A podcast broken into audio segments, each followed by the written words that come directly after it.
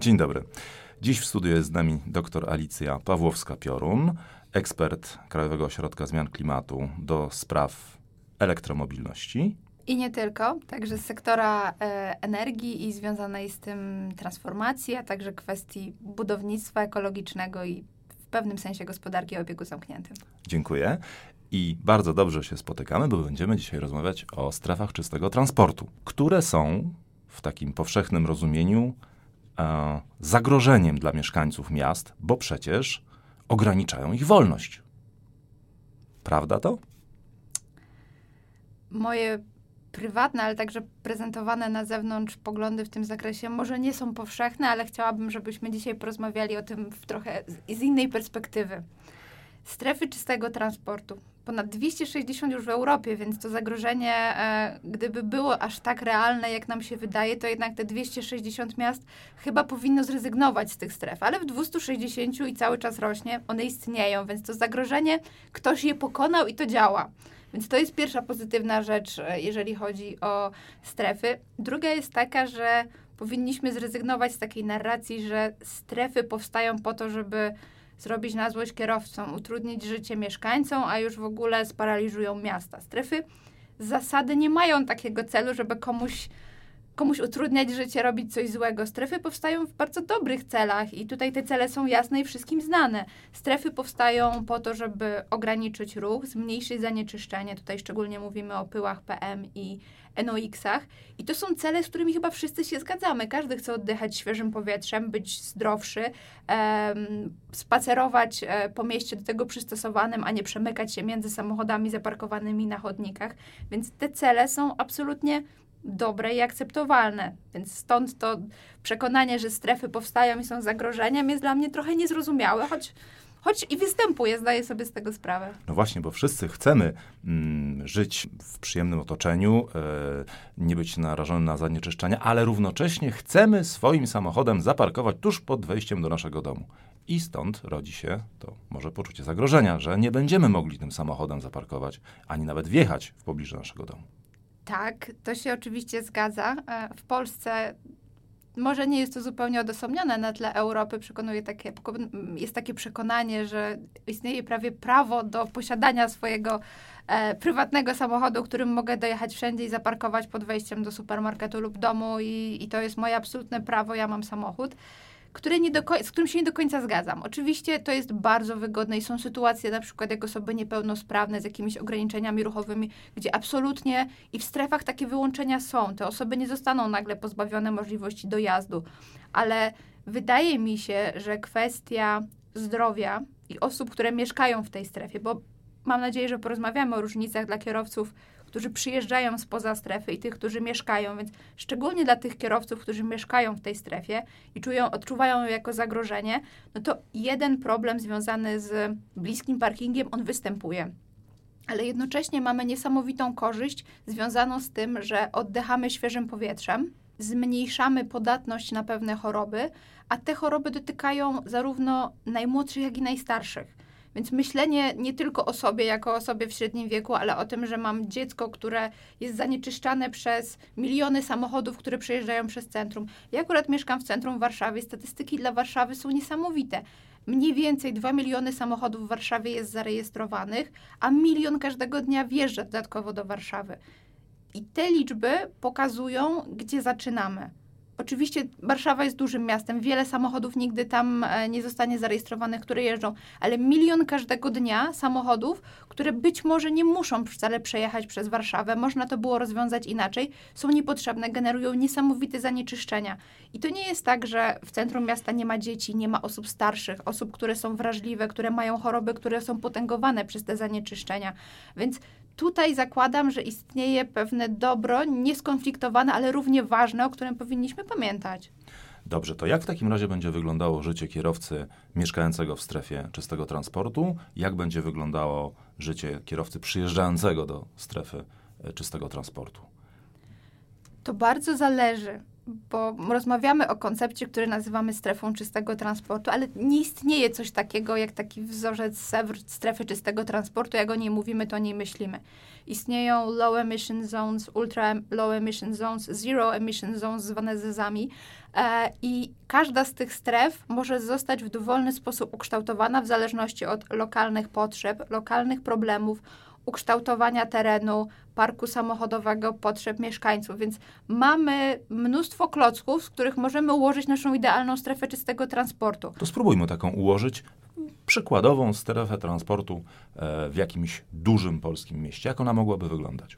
Najważniejsze, i tutaj w dyskusji o, o polskich strefach czasami o tym zapominamy, jest to, żeby nie zaczynać od razu od najbardziej ortodoksyjnej strefy. Nikt nie lubi, kiedy nawet mówimy, że za rok zakażemy jazdy jakichkolwiek pojazdów. I doświadczenia innych krajów europejskich pokazują, że to podejście jest najlepsze. Przykładowo tak było w Oslo, gdzie strefa powstała stosunkowo późno traktujemy kraje nordyckie jako kraje zdecydowanie na wyższym poziomie świadomości w tym zakresie, ale i tutaj Szwecja oczywiście w połowie lat 90. rozpoczęła ten proces, ale Oslo to jest 2017-2018 i oni też chyba trochę przez to, że poczuli się spóźnieni w stosunku do innych krajów a propos stref czystego transportu, postanowili od razu mieć dużą strefę i stosunkowo radykalną. I to zostało oprotestowane przez mieszkańców, przez przedsiębiorców i Oslo się cofnęło. E, strefa nie powstała na takim terenie, w jakim była w pierwszym momencie planowana, obejmuje tylko ścisłe centrum, no i zostało to skonsultowane z mieszkańcami, więc kluczowe, i to pokazuje e, doświadczenie innych krajów, jest to, żeby podejść do tego ewolucyjnie. Przykładowo Berlin nie zaczynał od 2007 czy 2008 roku nie zaczynał od tego, że od razu robił strefę zakazu wjazdu dla wszystkich, wjeżdżają tylko samochody elektryczne, tylko zaczynał od zakazu wjazdu dla samochodów bez katalizatorów czymś bardzo oczywistym, ale oni zaczynali od małych kroków. Najpierw katalizatory, potem najstarsze normy Euro 3, Euro 4. Bardzo wiele stref, przeważająca ich liczba, pozwala na wjazd samochodów o najnowszych normach euro. Euro 6 i te, które przyjdą e, po tym. No i oczywiście samochody zeroemisyjne, które prawie zawsze są wyłączone spod ograniczeń, czyli mogą tam wjechać czyli najważniejszym elementem wprowadzania strefy jest najpierw rozmowa i konsultacja z mieszkańcami. Wydaje mi się, że to jest zawsze w zakresie samorządu e, obligatoryjny pierwszy krok e, i, i taka uczciwość w stosunku do mieszkańców, że e, jesteśmy przez Was wybrani, zajmujemy się tym terenem, ale w Waszym interesie i fajnie byłoby poznać Wasze zdanie, więc myślę, że strefy nie są tu jakimś wyjątkowym, wymagającym niesamowitego podejścia, ale tak samo to dotyczy miejsca, gdzie będą szkoły, e, budżetów partycypacyjnych, obywatelskich, gdzie będzie szła droga i czy potrzebujemy tego czwartego supermarketu na naszej ulicy. Ja myślę, że tutaj ten e, konwersacja między tymi dwoma stronami jest potrzebna w każdym aspekcie, a strefy są tylko jednym z wielu, chociaż obecnie bardzo takim gorącym, e, gorącym przedmiotem dyskusji w tym zakresie. Czyli rozmowa, wytłumaczenie celów i wytłumaczenie, że nie będzie to następowało w sposób ultra radykalny. Przede wszystkim informacja. Hmm, chyba żaden, żadna osoba z nas nie chce być zaskakiwana informacją, że za trzy miesiące e, właśnie kupiłam nowy samochód, nie, nie, nie, wiedząc o tym, co będzie za trzy miesiące i dostaję informację od mojego samorządu, że przepraszam, nie kupiła pani samochodu elektrycznego, tylko Euro 6. No niestety mieszkańcy nie są e, upoważnieni do posiadania takich pojazdów.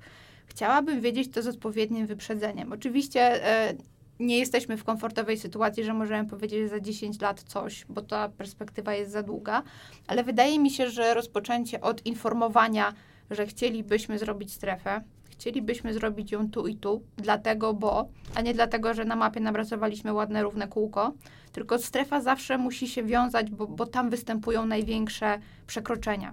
Strefy nie powstają dlatego, że ktoś chciał, że, że nie lubi śródmieścia, tylko bo w śródmieściu występują takie przekroczenia. Jeżeli w, śródmieściu nie występują te przekroczenia, to nie, jest, nie mamy uzasadnienia w tym zakresie. Zawsze warto mieszkańcom mówić, dlaczego chcemy to zrobić. I ta informacja o tym, że przez połowę roku PM i NOx-y są przekraczane, a to wpływa prawdopodobnie oczywiście, bo te zanieczyszczenia mają też inne źródła, nie tylko samochody. Tutaj jest też duża, duży udział e, tak zwanej emisji z ogrzewania. Ale powiedzieć, że jeżeli potrafimy walczyć z kopciuchami, bo jest to dla nas szkodliwe. I tutaj myślę, że społeczeństwo polskie przebyło bardzo dużą drogę, skoro potrafiliśmy dojść do tego, że kopciuchy i palenie jednak e, śmieciami w piecu to nie jest do końca to, o czym marzymy, to myślę, że nasza relacja z samochodami, tymi najbardziej zanieczyszczającymi, przejdzie podobną drogę. Przy czym to niestety wymaga czasu, więc zaczynamy od informacji, co chcemy. Potem mamy etap konsultacji i wysłuchania tych wszystkich obaw to jest ten właściwy moment, a nie w momencie, kiedy wprowadziliśmy strefę i dostajemy grupę protestujących przed urzędem miasta, że, że ktoś zniszczył nasz biznes albo ja nie mogę dojechać do domu. Te wszystkie lęki powinny być wyjaśnione e, na etapie konsultacji. I tutaj też dobrą opcją jest nie tylko to, że mówimy, nie będzie dobrze, państwa lęki są bez sensu, e, uważamy, że, że to jest świetne, bo Londyn mamy, też będziemy mieć, tylko Londyn i duże miasta, które wiedzą, że w centrum mieszkają ludzie biedni, niepełnosprawni, e, jednocześnie zakazując, dają narzędzia, żeby to wykluczenie się nie pogłębiło, czyli jest poprawa transportu publicznego. I przykładowo e, polskie regulacje w tym zakresie z 2018 mówiły wyraźnie, że e, pieniądze, które, po, które byłyby generowane przez strefę, czyli że opłaty za wjazd do strefy, nie można by było przeznaczyć sobie, nie wiem, na wybudowanie ciekawej filharmonii, tylko na transport publiczny zeroemisyjny w tym zakresie. Więc te pieniądze były dodatkowo dedykowane, czyli jeżeli i do Warszawy przyjedzie ktoś z Wrocławia bardzo starym samochodem i zapłaci za to, że wjechał do centrum Warszawy swoim starym samochodem, to te pieniądze pójdą na to, żeby w centrum miasta jeździły czyste autobusy. Czyli reasumując, zaczynamy od informacji, potem zaczynamy ewolucyjnie wprowadzać strefę czystego transportu, przy czym e, ta ewolucja trwa na tyle, że mieszkańcy są w stanie przygotować się do niej technicznie, tak? Na przykład podjąć właściwe decyzje zakupowe co do zmiany samochodu, e, mieć jakąś perspektywę, a równocześnie dajemy tym ludziom alternatywę w postaci e, transportu, polepszenia transportu publicznego. publicznego. Bo to też jest ważne. Mówimy oczywiście o wykluczeniu transportowym, ale bardzo rzadko jest tak, że pomysł wprowadzenia strefy dotyczy miasta, z, które nie ma transportu publicznego albo ma go bardzo słaby. To są duże miasta, więc trochę odejdźmy od tego mitu, że nie będę miał jak dojechać, jeżeli zabiorą mi samochód. Oczywiście są takie sytuacje, ktoś mieszka bardzo daleko e, za miastem, dojeżdża codziennie dwie godziny do centrum, gdzie pracuje, ale to są wyjątki, które, dla których też oczywiście trzeba stworzyć alternatywę. Ale prawda jest taka, że w większości miast ten transport publiczny nie jest zły. W Polsce tak naprawdę stan taboru, patrząc na statystyki, poprawia się z roku na rok. Jesteśmy świetnym producentem autobusów. Nasze samorządy zainwestowały w wymianę floty. Tam nie jeżdżą już stare e, samochody z lat e, 80. i 90., więc to mieszkańcy widzą. Oczywiście może być niedogodność, że dokładnie autobus nie zatrzymuje się na przystanku dokładnie pod moim domem i nie jeździ co 3 minuty, jakbym chciała ale e, to dalej jest, dalej jest alternatywa, która istnieje. Poza tym miasta mają czasami swoje własne fundusze, z których finansują dopłaty do wymiany dla sam samochodów dla na przykład najuboższych. Bo są, tak jak w Polsce były ogłaszane i, i, będą ogłaszane konkursy na dopłaty do zakupu samochodów elektrycznych. I one są ogólnopolskie, w zależności czy, czy ktoś jest z małego czy z dużego miasta, to nie ma większego znaczenia. Jeżeli spełnia kryteria, to dostanie dofinansowanie. Ale miasta, znając swoją specyfikę, mogą mieć dodatkowe granty. Przykładowo Paryż, z tego co pamiętam, tak miał, że osoby e, najuboższe, które nie było stać na wzięcie udziału w tej ogólnopolskiej puli konkursów, bo z różnych względów nie, nie pasowały, dostają dodatkowe dofinansowanie. Więc tutaj tych sposobów, jak mm, jednocześnie wprowadzić strefę i nie pogłębić wykluczenia jest naprawdę sporo i, i można się uczyć od tych przynajmniej 260 europejskich miast, które w jakiś sposób sobie z tym poradziły. To przejdźmy do kolejnego lęku, lęku biznesu. Strefa czystego transportu zniszczy mój biznes. To jest dla mnie mit. Mm, oczywiście wiele, wielu z Państwa może się ze mną e, nie zgodzić.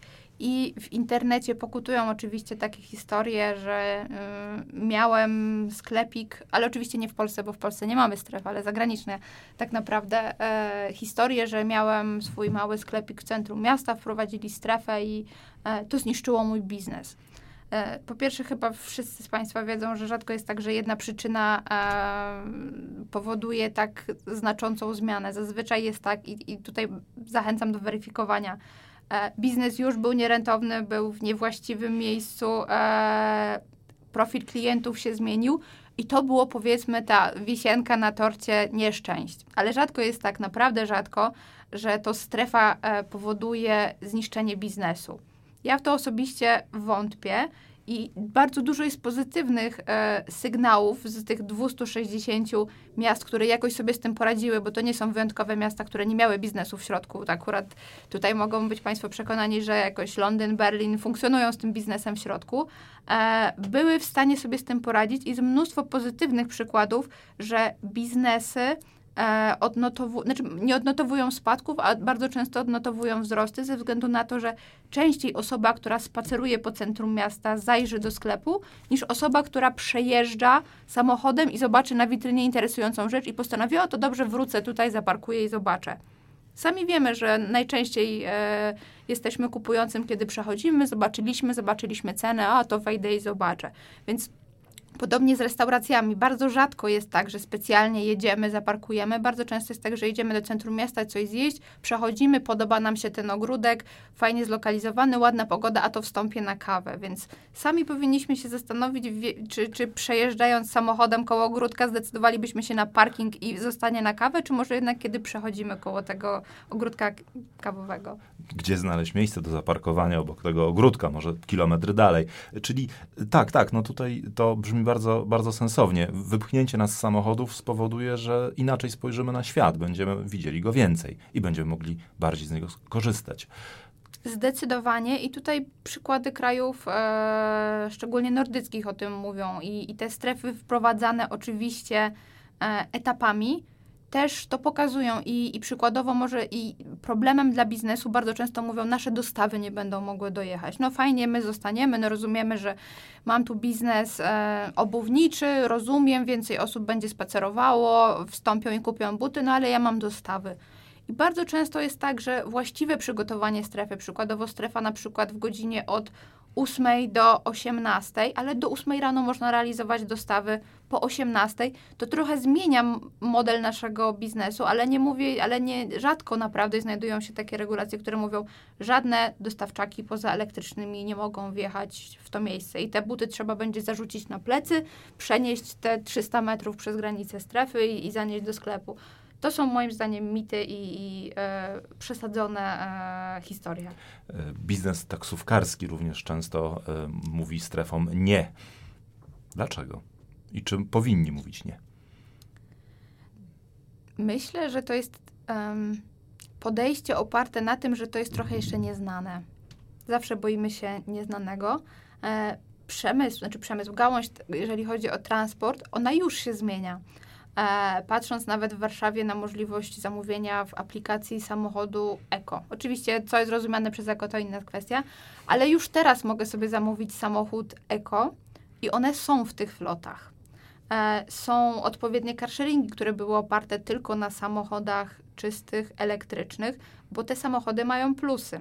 Mają możliwość jazdy po buspasach, mają darmowy parking w strefie parkowania, więc ten samochód już teraz się opłaca dla wielu e, prywatnych osób. To tym bardziej powinien się opłacać dla e, taksówkarza i opłacać się dla carsharingów, skoro mają darmowe parkingi i można nim jeździć dla buspasy, po buspasach.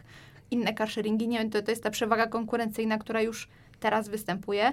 Poza tym są dopłaty do tych samochodów. Rzadko na taksówkach jeżdżą najdroższe samochody. No, nie znam carsharingu opartego o Tesla i Mercedesy, takie najdroższe.